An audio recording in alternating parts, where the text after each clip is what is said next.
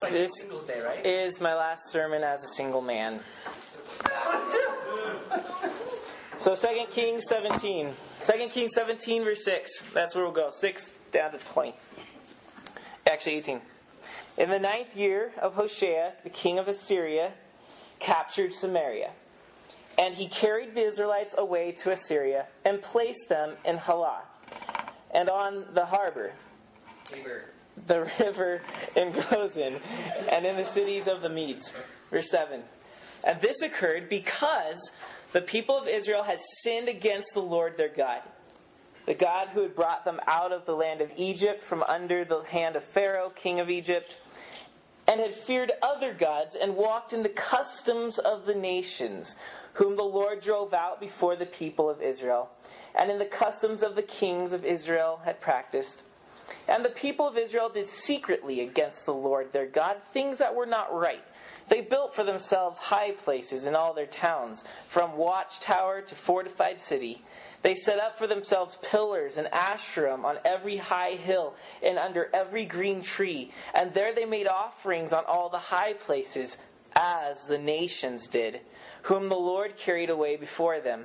And they did wicked things, provoking the Lord to anger, and they served idols, of which the Lord said to them, You shall not do this. Yet the Lord warned Israel and Judah by every prophet and every seer, saying, Turn from your evil ways and keep my commandments and my statutes in accordance with, the, with all the law that I command your fathers and that I sent to you by my servants the prophets. Well, this is a pressing read so far. Verse 14.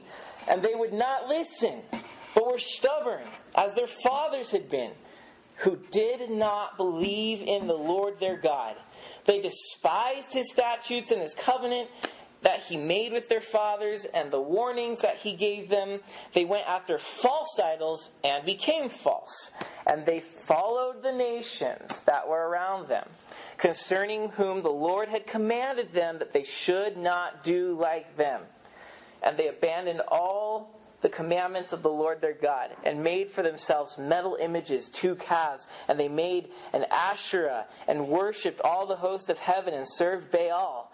And they burned their sons, yeah, they burned their sons and their daughters as offerings, and used divination and omens, and sold themselves to do evil in the sight of the Lord, provoking him to anger. Therefore, the Lord was very angry with Israel, and removed them out of his sight. None was left but the tribe of Judah only. And Judah vanished a hundred years later. Let's pray on that depressing note.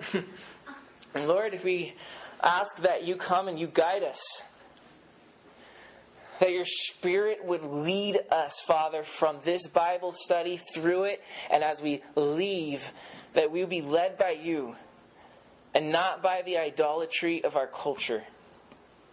May we learn tonight from Israel, Father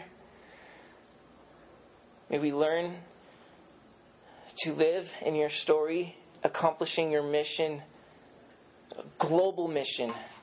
We, we seek to partake here in our everyday life. So lead us, Father. In your Son's name we pray. Amen. well, this is that sad chapter that we we know is coming. We've been building up to it. Israel's given this marvelous mission, and here it comes they're punished. So, we're going to look at the failure of Israel not being able to complete their mission. The, the theme of God's story essentially is blessing. The blessing of restoring man to Eden, back with God. That's God's story. That's what we're looking at. We're doing 31 part series here looking at God's story. We're in part 12. You know what that means? No, we're not halfway yet. You're gonna be you gonna be a married man next That's a good point. We're not halfway yet. All right, scratch what I was about to say. Um, we're in part 12. Just, 12 tri- tribes in Israel. just use your. Yeah. I, I won't even say what I was about to say. Um, thanks, life. So, um, the theme of God's story is blessing, blessing of restoration in Eden. But the theme of culture's story, their idolatrous story, is curse. So, blessing, curse. Those are the themes of these two opposing stories. And the curse is that that story keeps you in exile from Eden. So God's story is a blessing because it brings you back to Him. But society and culture story is, is, the whole theme is cursed because it keeps you in the place you're born at, exiled from the glorious Eden we're all going to with Christ. That's why it's a bad story. So that's why we're looking at God's story because we want to find, we want to put our minds inside of His story that encompasses history, future, present, past, and form who we are and what that means for me today based upon what God's book wants to teach us. The whole encompassing story. So I think by now, well, in chapter 17, what you're going to see essentially and this is what we're going to look at. It's those two opposing stories God's story, culture story. And the Israelites chose one of them. Everyone does. They chose culture story. Because you saw the key there in verse 14, they did not believe the Lord their God. So, this is the point.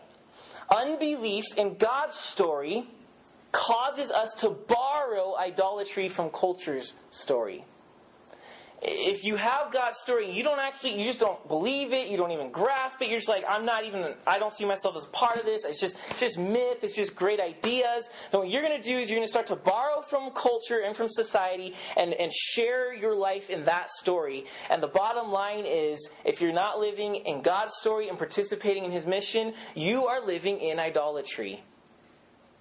So unbelief in God's story borrows idolatry from culture's story. That's what we see in this chapter. Now, what we've seen so far in this story is that God's book moves like this creation, wonderful. Then you have the terrible rebellion so his creation wants to be the creator, so they rebel. They kind of push God out of the way and say, We're going to take the world our way. Well, we see the flood, how it gets really corrupt. It's not good when man's in charge. And then, though, God comes in and he seeks to restore, he seeks to bring them back to the original created order we were meant to experience, living with God in an Edenic like garden paradise, beautiful, uncursed world. Can I add any more adjectives? Maybe. So, at this point, if you understand Adam and Eden, then you understand Israel and Canaan. They're the same story, repeated. We know Adam and Eden, right? I mean, this is going back to Sunday school stuff. Some of us didn't do Sunday school, but if you did, you definitely know the whole story of Adam and Eden and his blunder well, just apply what you know of that story to Israel and their time in the promised land Canaan. You completely understand the story now. So, woohoo! Real quick and brief, what is the story all about? The story is about a global mission, one, a tragic rebellion, two, and then a cursed exile, third. And so, this is what uh, Noah, Moses, Adam. That's the way my brain was working. Adam's like the last guy I come up with. That's what Adam went through. So I'm going to recap real quick for us where we're up to the story, looking at Adam in Eden, and then we'll look at Israel and Canaan and draw our conclusions from there. So Adam's global mission. Um, if you guys haven't been here from the beginning, or you just want your minds refreshed, it'd be good to turn to some of these passages. These are epic passages in theology. Genesis 1:28, for example, is the first one. Genesis 1:28, and this is where we see Adam's global mission he, what he's to do is he's to cultivate a culture that expands to the ends of the earth. And this culture is supposed to point people to God's presence. It's supposed to center around God. So Genesis 128. Be fruitful and multiply and fill the earth and subdue it. And have dominion over creation. So, be fruitful and multiply, fill the earth. That's very clear. You you're to go to the ends of the earth with your family. You're to subdue it. So that means the land is supposed to be yours and have dominion over creation. I added creation. I'm using names all the animals. Just say creation. So man is supposed to be the king over God's created kingdom. How is Adam supposed to use this global mission to bring what started in the garden and, and to bring this to the ends of the earth so that God's glory is covering the earth like water covers the sea? How is Adam supposed to do that? Well, we saw that Eden was actually a temple. It wasn't just a garden, but it was actually the dwelling place of God, where heaven met earth. God lived there, which makes it his temple, his dwelling place. And he told Adam, from your experience here, take this as you expand my creation, as you rule it to the uttermost parts of the earth. I want to dwell across the entire globe. That wherever man is, Asia, Africa, Japan, China, um, I don't know why I name all those countries over there, but wherever you are, you are in God's presence in his, his, his manifest presence. That's what he wanted Adam to do bring the world to God's glory. So, how is he to do that? Genesis 2, verse 15. He gave him two ways to do it. It says, The Lord God took Adam, the man, and put him in the Garden of Eden to do two things to work it and to keep it. So, by work, God wanted him like I said, to cultivate this garden, this, this culture of God's presence, all the way to the ends of the earth, in such a way that what he cultivates points everyone back to the presence of God. He's trying to make a culture that centers on God. That's how he's to work it. So, make babies so you have more workers and train them what they're supposed to do. That's part of cultivating. Get the rake, get the pruning shears, and get the garden growing. Get the fruit spreading. Get the knowledge of God abroad. This is part of cultivating a lifestyle that aims for God. That's working the garden. He also said to keep it from bad things. A guard would be a good word. He's supposed to guard it from malicious beings that want to slither in and corrupt the culture Adam's trying to create across the world. For example, the serpent. So, that's his global mission. But what happens? The serpent comes. Mistake number one Adam did not kick the serpent out of the garden. He was supposed to. This is an unclean thing. Unclean doesn't belong in God's temple, but it came in, and Adam talks with it. It deceives him. He sides with the serpent. The serpent convinces Adam, Why are you doing all this work for God? Do all this work for you. Make this whole globe center around Adam. And Adam thought, this is a good idea. I can rule things my way. And I can be the glorious one. So Adam buys into it, and from that point on, everything goes down in a downward spiral. God has to cast Adam out of the garden. We call that exile, set away from where you should be. And from there, you see the flood. It gets all corrupt, and and world just goes bad. And the nations are left all the nations from adam on everyone's born into the state of separation exile from god's glorious edenic presence. That's the story of adam in eden. What's the story of israel and canaan? The same story. God gave israel a global mission to enrich a culture in their nation that would move, not just in their nucleus, but to the ends of the earth, bringing humankind to God's presence, restoring the exiles. In other words, blessing the cursed earth. So that's Genesis 12, verse 2 through 3. This is where he calls Israel. Abraham was the father of it all. I will make of you a great nation and I will bless you and make your name great, so that you will be a blessing. I will bless those who bless you, and him who dishonors you I will curse. And here's the key. And in you, all the families, that's the same thing as the nations, all the nations of the earth shall be blessed. They're cursed right now, they're in exile. But through Israel, they're all going to be blessed. So, like Adam, God took Israel and made him a priest in God's temple. Adam had the role of working and keeping the garden, right? Israel has the same role. It was in Exodus 19, verse 5, that God told him that he was going to make them a kingdom of priests and a royal um, a holy nation and a kingdom of priests, a royal priesthood, that's the word I'm looking for. And that they were to be his representatives to the world, priests, cultivating their culture, bringing the message out, expanding that kingdom so that God's presence, everyone is being returned to God. So, by working there what god did is he he took he took israel a new brand new adam starting over so there's like a new adam in this collective nation and he brought them to their promised land which is a new eden so the whole story is coming back and they're priests there demonstrating god to the world and they were in there to work their culture so that it would become a place that centers towards the temple bring the lost souls to the temple and they were also to keep that new garden that they had in canaan by keeping the corrupt Canaanite culture out of their place. So we don't put up with idolatry in Israel. We don't put up with illicit sex in Israel. We don't put up with that corrupt way of thinking in Israel. Everything that we do from education to recreation, our family life, education life is all centering around the temple, around God's dwelling place. That's what Israel was to do. They did really well for about 40 years it's kind of hard not to laugh, but at 40 years, really, they did really well. But you guys remember that Solomon didn't do so well? Started off well. He even prayed, God, now the temple's built, let the nations come to this temple and be restored to you, reconciled, made right with you. That's what he wanted. What did he do? Well, the nations came to Israel particularly in his own home, all his foreign wives. And you would think he would lead them to the temple and start to cultivate that restoration, that culture centered on God's presence. Did he? No.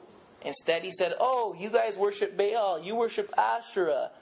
You worship that calf thing. You worship that naked goat. All right, here you go. Builds temples for them. He was not keeping the new Eden. He let it in, the, the idolatry. He was not working the new Eden. He was just, all right, whatever. So what happened was, where Solomon was to lead the nations into a restored culture, the nations led Solomon into a corrupt culture. Instead of being a blessing to the cursed world, he joined the cursed world. So God scratches his head. I mean, he knew, of course, but I just sometimes I, just, I scratch my head. That's what I should say. I scratch my head and think, okay, Adam Israel did the same thing. So what happens? Just like Adam, exiled out of the garden. What happens to Israel here in chapter 17? They get booted out of the new Eden. So we have the same story repeated. So let's talk about the exile so you guys understand here because if you're like me, the exile brings a tremendous amount of questions at this point of God's story. First of all, Solomon's the one who started at, yeah, I guess you could say. Maybe David with his Bathsheba sin, but we'll, we'll blame Solomon right now. Solomon brought idolatry into the nation. And when he died, the nation actually split. If you've ever been confused, this is, this is answering all your problems. The nation at that point split into two. Ten tribes said, We don't want to follow Solomon's son. He's going to be a jerk. We're going to start our own kingdom. So 10 of the 12 tribes, 10 of them, break off and go up north. That land is called Israel. So from this point on the story, Israel means the north section, not the whole thing. The part that stayed in Jerusalem was called Judah. And in Judah, David's offspring always ruled. Remember the promise about David's offspring? He's going to have a son who's going to rule an eternal kingdom with an eternal temple forever. So who's the good guys here? The two tribes down south Judah, Israel. So they split. That's what happened. What we read here in 2 Kings 17 is a big country called Assyria comes and takes the northern kingdom out. That's what we're reading here. They're gone. They take them and, and exile them from the land. God's hands in this, and they literally scatter them. They make them intermarry, and, and frankly, to this day, we have no idea where those tribes went. They're just like interbred all over the world. They're, they're just gone. Then, only about a hundred years later, another empire called Babylon comes down and takes Jerusalem and the remaining Jews. and they export them to Babylon, they don't get interbred. They actually keep themselves pure. In fact, this is where the Jewish um, hatred for Gentiles started, was the exile. As they were in Babylon, they started to really keep themselves together and keep every other nation out of their lives, so that when Jesus comes on the scene in a few hundred years from here, he, he's going to tell them, you guys missed it. I sent you to be a blessing to the nations, and you, you retract from the nations. You've missed it. So, anyways, that's where this is going. You got that? So the exile. We're reading Israel's exile, but Judah's follows 100 years later. And the reason I picked this passage is because he tells us why the exile happened. And the same reason happened to, is, to Judah. So both of them went to exile for the same reason, which is why I picked this passage. Okay? By the way, when Babylon came and took Jerusalem, about 500 years before Christ, they destroyed the temple. The temple that David and Solomon must have thought would be the eternal temple, the very temple where the nations were to be restored to God. It's gone. So, what has happened to the plan? Is the world to be exiled from God forever? Jesus. Has God broken his promises to Israel? Think about it. What did he tell Abraham? I'm going to use your family, Israel, to bless the cursed nations. And that, short, that means they're going to come back to God through you.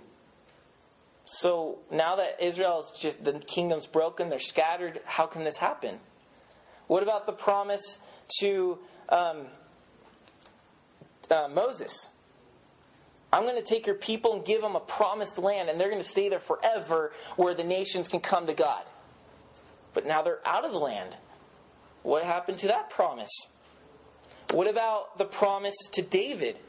David, you're going to have a king who will always reign, a kingdom that will always be there with a temple that will always be restoring the nations to God. Temple's gone, the king is gone, the kingdom is gone. What happened to that promise?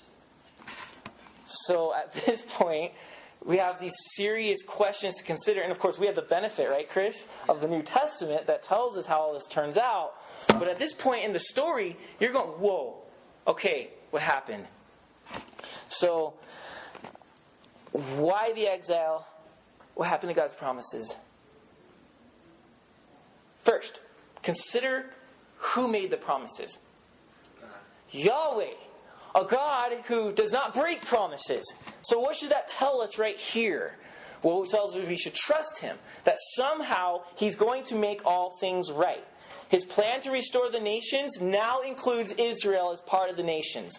We were previously thinking Israel is going to restore the nations, but now we see Israel themselves need to be restored, so somebody else has to come as a new Adam to do that. The answer is Jesus. Jesus. But that will be when we get to the New Testament. So. I looked at his notes.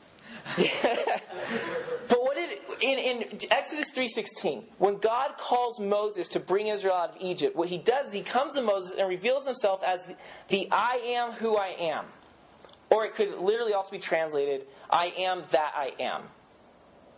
Uh, excuse me, I, I am who I will be. Or I will be who I am. The point of what he was telling Moses is that the God you're meeting right now, who's made these promises, will always be the same God. Always. And what it did to Moses at that moment and to Israel, as they call him Yahweh, it gave them the reverence to realize our history, our destiny, our story is in God's hand. He's the author. And that is so important to hold when you get to chapters like this. What are you doing, God? Are you breaking your word? No. This is, he said, I will be who I am. I'm still writing the same story. It's just getting more and more glorious. But unfortunately, Israel does not trust in God's story they're not quite believing that. They're, they're holding to the story of the nations around them. So, what do we have here? God chooses Israel. they become this glorious, fruitful tree. The temple's built, restoration's happening, the nations are coming, but idolatry's setting in. Nothing's going right. They, they're, they're now exiled. Their, their kingdom's destroyed. They're scattered. What we have now is this beautiful tree that was starting to bear fruit was hacked down. And all you have left is a stump. That's it of the glorious nation. It's just a stump. But two things happen that begin to let a little shoot of hope sprout from the stump. And it says it's going to grow. Slowly but surely, it's going to be back. And that little shoot begins to sprout. First, in the words of the prophets. So take Isaiah, take Jeremiah, take Ezekiel. Those are the three big ones, but there's many others. You read them and you see over and over and over they say this message. God's going to punish you. He's going to take you out of this land. But we foresee a day when you'll come back and you will flourish over the entire earth. It talks it, like it uses Edenic language. Talks about deserts flowing with streams and barren trees bearing fruit. Isaiah 55 talks about the thistle uh, the, the bushes that are all thorny and bushy becoming trees with life and flourishing and fruit. It talks about this whole reversal. The prophets are telling Israel, there's hope. You're exiled right now, but there is, there is restoration on the horizon. God's going to do something magnificent. Take Jeremiah 29 11, for example. You guys all know that one, right? Jeremiah 29 11? It's on like every stinking postcard and get well card ever made. That's the one that says, I know the plans I have for you, says the Lord, plans um, to prosper you uh, for a future and a hope. I probably blended like five translations there, but you guys know what it says. Have you ever read that verse in its full context? It's extraordinary when you consider when it is that God said that promise that we put on get well cards. It's so much bigger than that. I'm going to if you guys want to go to Jeremiah 29:10, I'm going to read you five verses. Jeremiah 29:10. For thus says the Lord. Remember, this, he's telling this to the Jews that just went to exile. For thus says the Lord, when 70 years are completed for Babylon, I will visit you and I will fulfill to you my promise and bring you back to this place, their Eden land of Canaan. Verse 11 For I know the plans I have for you, declares the Lord plans for welfare and not for evil, to give you a future and a hope. There's a sprout. Verse 12 then you will call upon me and come and pray to me, and I will hear you. And you will seek me and find me when you seek for me with all your heart. And that was when the idolatry is done. You will finally find me. Verse 14 I will be found by you, declares the Lord, and I will restore your fortunes and gather you from all the nations and all the places where I have driven you, declares the Lord, and I will bring you back to the place from which I sent you into exile. In other words, you're going back to Israel, Eden, your, your, your garden that you should have been cultivating, you're going to come back. There's going to be restoration. That is where they're beginning to get hope. God's promises have not been cast off, they're just delayed. There's hope. And then another big event of hope is in 2 Kings chapter 25. So the book we're in is at the very end, 2 Kings chapter 25. A strange turn of events, a strange way to end a tragic book, sparks the flame of hope for Israel. 1 Kings 25, verse 27. And in the 37th year of the exile of Jehoiachin, king of Judah. So they're, they're all in exile. In the 12th month, on the 27th day of the month, evil Merodach, king of Babylon, in the year that he began to reign, check this out, graciously freed Jehoiachin, king of Judah, from prison. Why did he do that? And he spoke kindly to him and gave him a seat above the seats of above, a seat above the seats of the kings who were with him in Babylon. He's being exalted. Verse 29. So Jehoiachin put off his prison garments and every day of his life he dined regularly at the king's table. And for his allowance, a regular allowance was given him by the king according to the daily needs as long as he lived. The end. It's, it's an odd way to end a tragic book, right? This book told us the rise of, of Solomon and David in the temple, then the decline of idolatry, and then here we are in an exile, and then the rest of the chapters basically shows how the other kingdom went into exile, and then at the very end it says, but one of the exiled kings was released from prison, given royal garments, a royal place to sit, a, a higher than all the other kings in the kingdom, under the king himself, of course. And it's just the end. Why does it do that?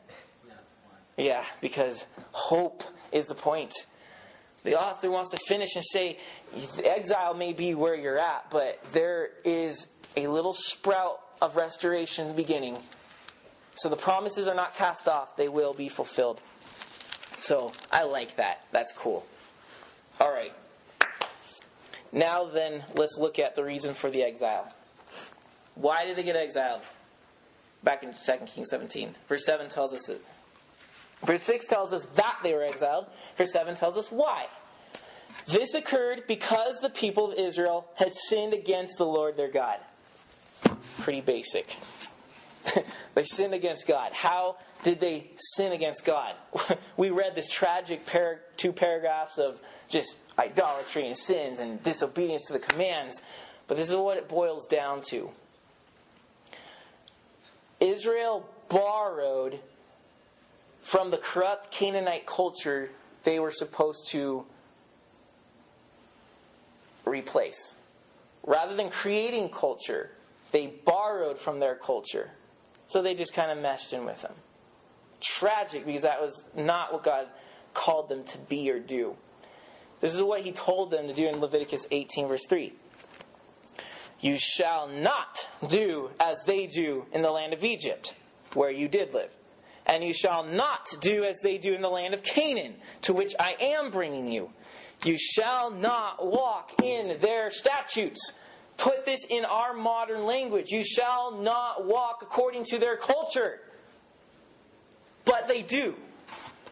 Three times it says specifically that they did. Look at 17, verse 8. It says that they walked in the customs of the nations. What does that mean? The customs of the nations. The culture of the nations that the Lord drove out before them. Look at 17, verse 11. And there they made offerings on all the high places as the nations did. You see, they're borrowing culture from them. Look at verse 15 they well this is a long verse so look towards the middle-ish. It says that they followed the nations that were around them whom the lord said don't follow. See that? Three times. It says in its own language they borrowed their culture. That's why they sinned. That's why they're exiled. So what about that's, that's why they sinned. That's the reason for their sin but what caused them to do those things? What, what caused them to abandon their global mission to create a culture that restores nations to God? What made them abandon that vision and mission and begin to borrow the corrupt practices of the other cultures? Why? What did it? The root of their failure stems from verse 15. I hate it when I do that. Right before verse 15. I knew it was right by the number.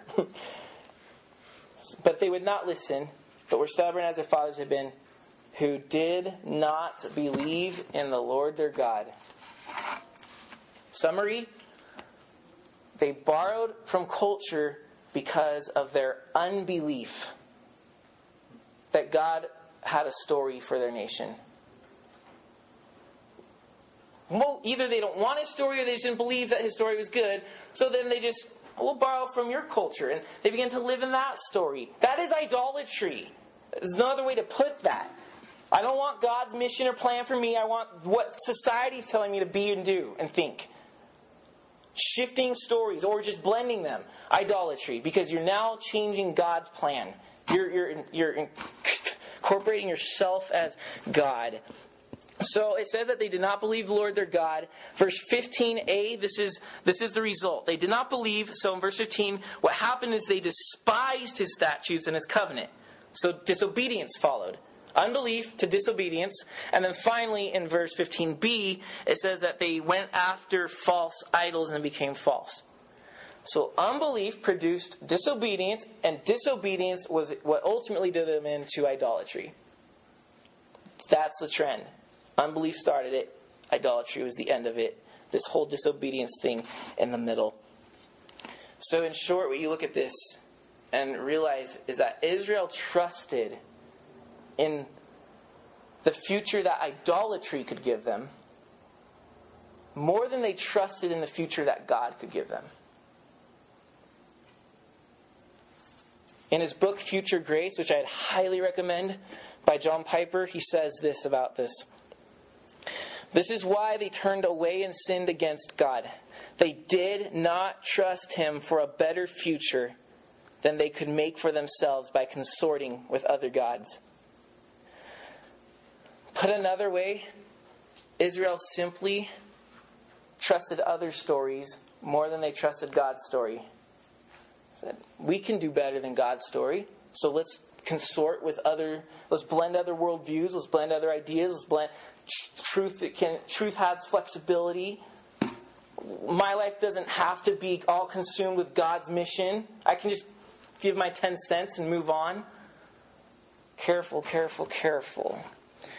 So if we don't, I think you can see here now that if if if we have unbelief towards God's story, we're going to start to borrow idolatry from our culture and society story.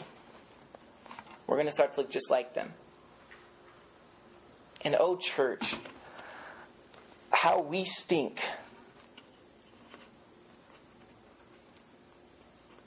We have so many churches that borrow from worldly ways of doing things. They run their churches like business organizations. You have pastors who desire to become celebrities to the point that they write books and put their name on it that they didn't write.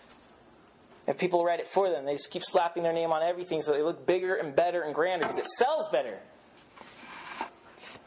We're borrowing worldly methods to get the gospel out? It, it really? we, we stop depending upon how God runs and how He writes His story and stop depending on the Spirit of God and began to borrow idolatrous ideas from a culture.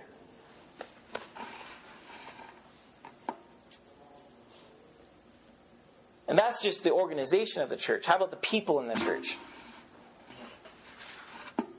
When we can easily, without even blinking or skipping a beat in our head, blend music with us that should not be blended with us, but we just don't even skip a beat because we just think, well, it's just all, it's just, you know, it doesn't really matter. It's just, I like the beat.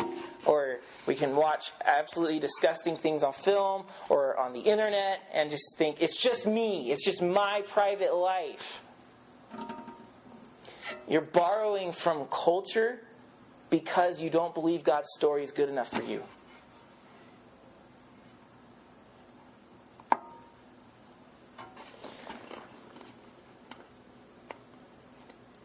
So then, what about the church? Should we be cast into exile? Because let's be frank, we're not doing the greatest job. It's not like we're doing better than Israel did.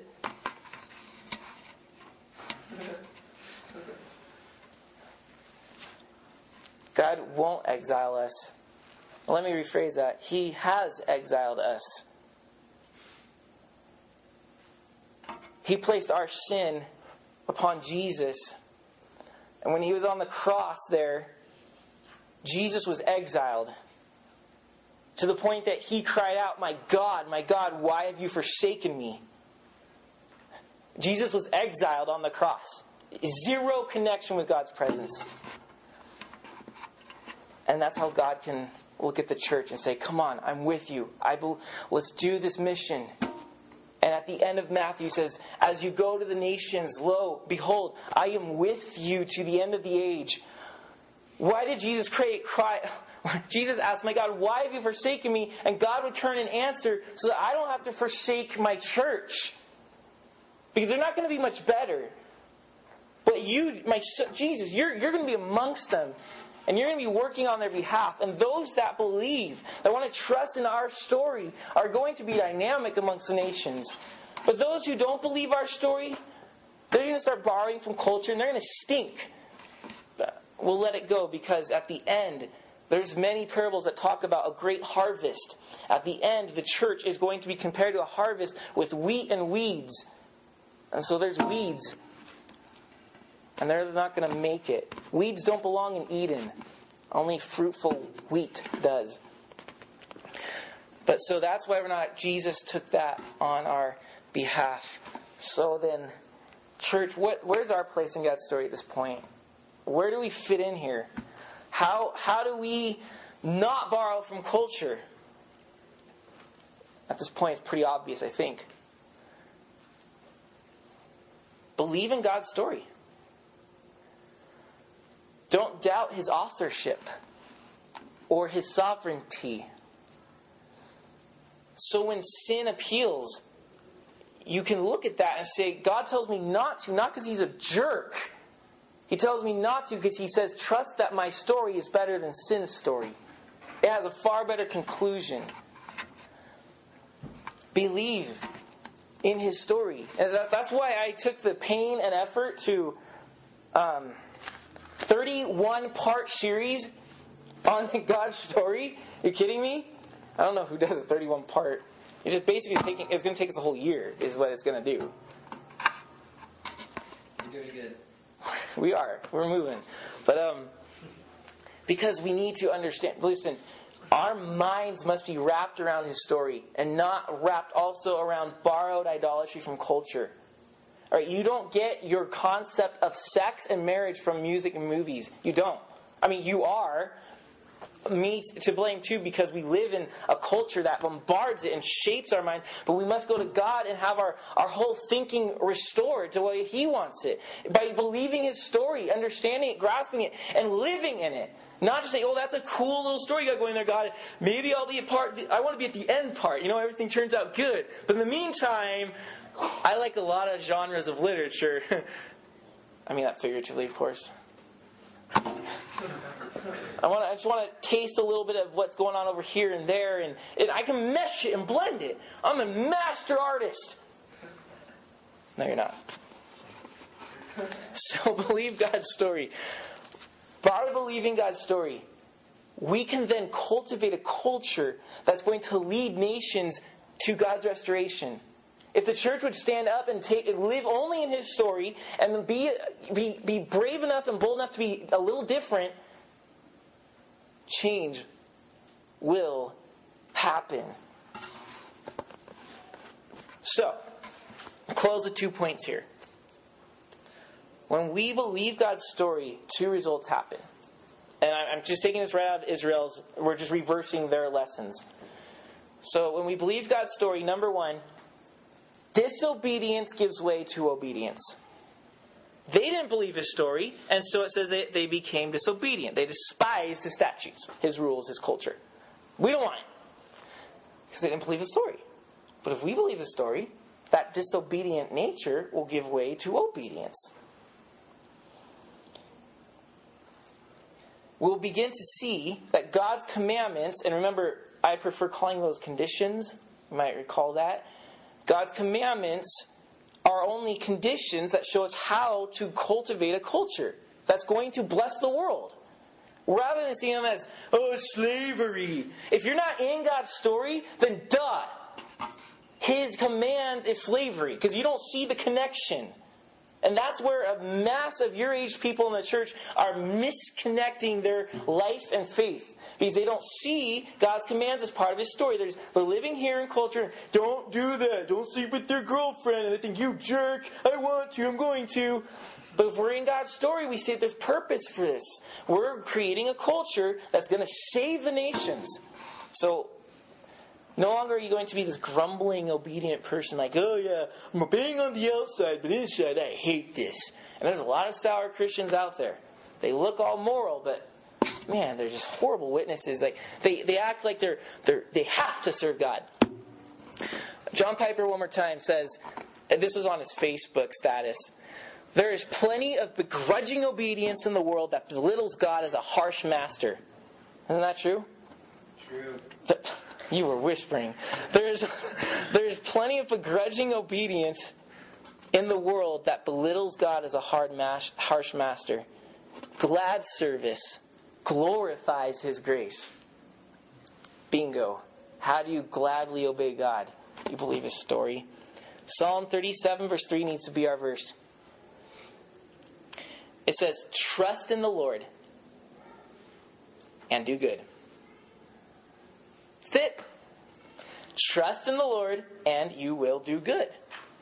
So, understand and shape your mind with His story, and His commands become wonderful conditions for saving souls. Number two, when we believe God's story, borrowing from culture, what Israel did, borrowing from culture gives way to creating culture, what we're supposed to do. You know, there was a time when America, their college system was created by Christians. There was a time when Christianity created our culture here. Those days are gone because we've lost understanding of the story of God. We're now formed by the culture. Here's my question for you. Um, what is my question for you? Ah, yes. Are we living? Are we living to be entertained? Or are we living to entertain? Wait. Whoa! Wait a minute. It's a trap somewhere. And, and, I don't, I don't want you guys to go all crazy with the definition of entertain there. The, the question's pretty basic.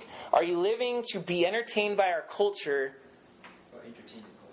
or are we living to entertain our culture? Not make them like all wowed by us, but are we living in a way that we are now the performers and the world's watching us rather than we're watching the world? So there comes a point when we got to realize like we're culture creators get your butt off the sofa. Stop being educated by MTV. I don't even know if that's popular anymore, but whatever it is. Stop being educated by that. Or to quote a pastor right here, get your face. No, no, stop using Facebook and get your face in the book. Something like that. Um, and become culture creators. You guys have gifts, and those gifts are tools, gardening tools, to cultivate a culture in our midst. But are we doing anything to get better at those gifts? Or are we always concerned with who liked my status? Who's read my blog? What's going on on YouTube? I can't wait till Rihanna has a new CD.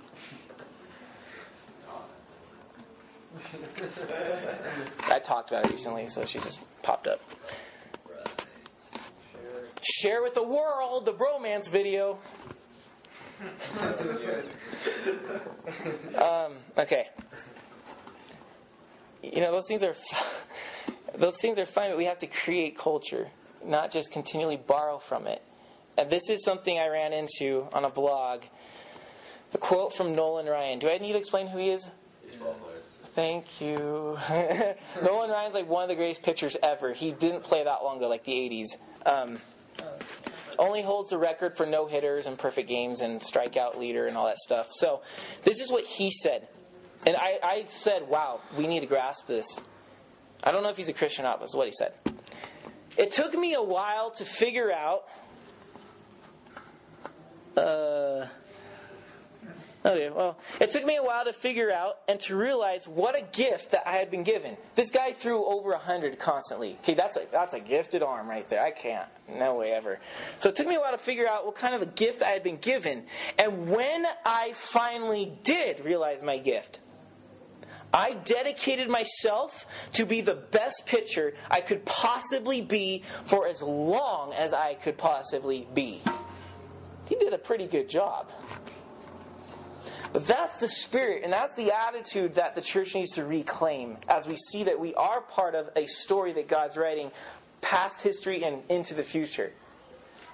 He's given you gifts, and those gifts you're to discover, realize this is what God's given me, or this is my passion, my desire, and it is now your life's mission to obsess yourself with using that gift in such a way that you center God's presence in everything you do.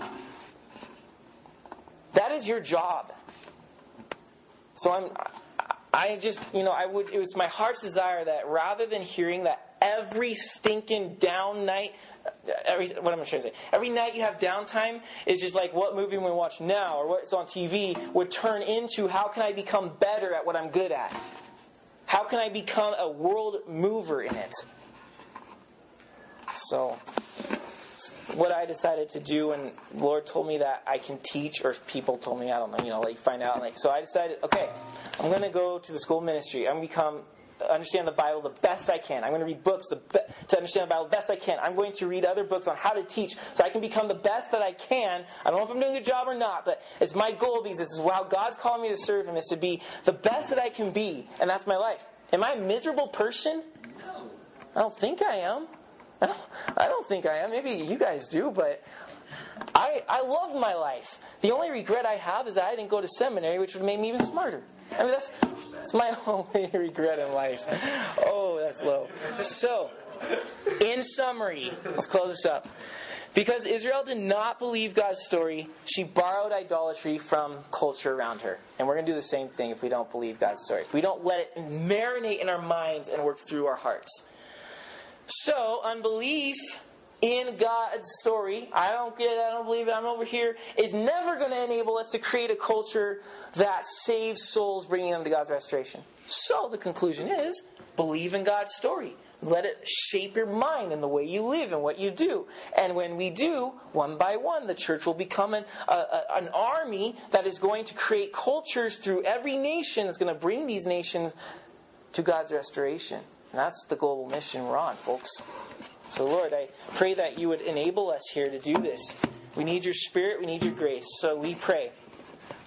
The Spirit of the living God, that you would fall afresh on us, that you would melt us and mold us, that you would use us and fill us.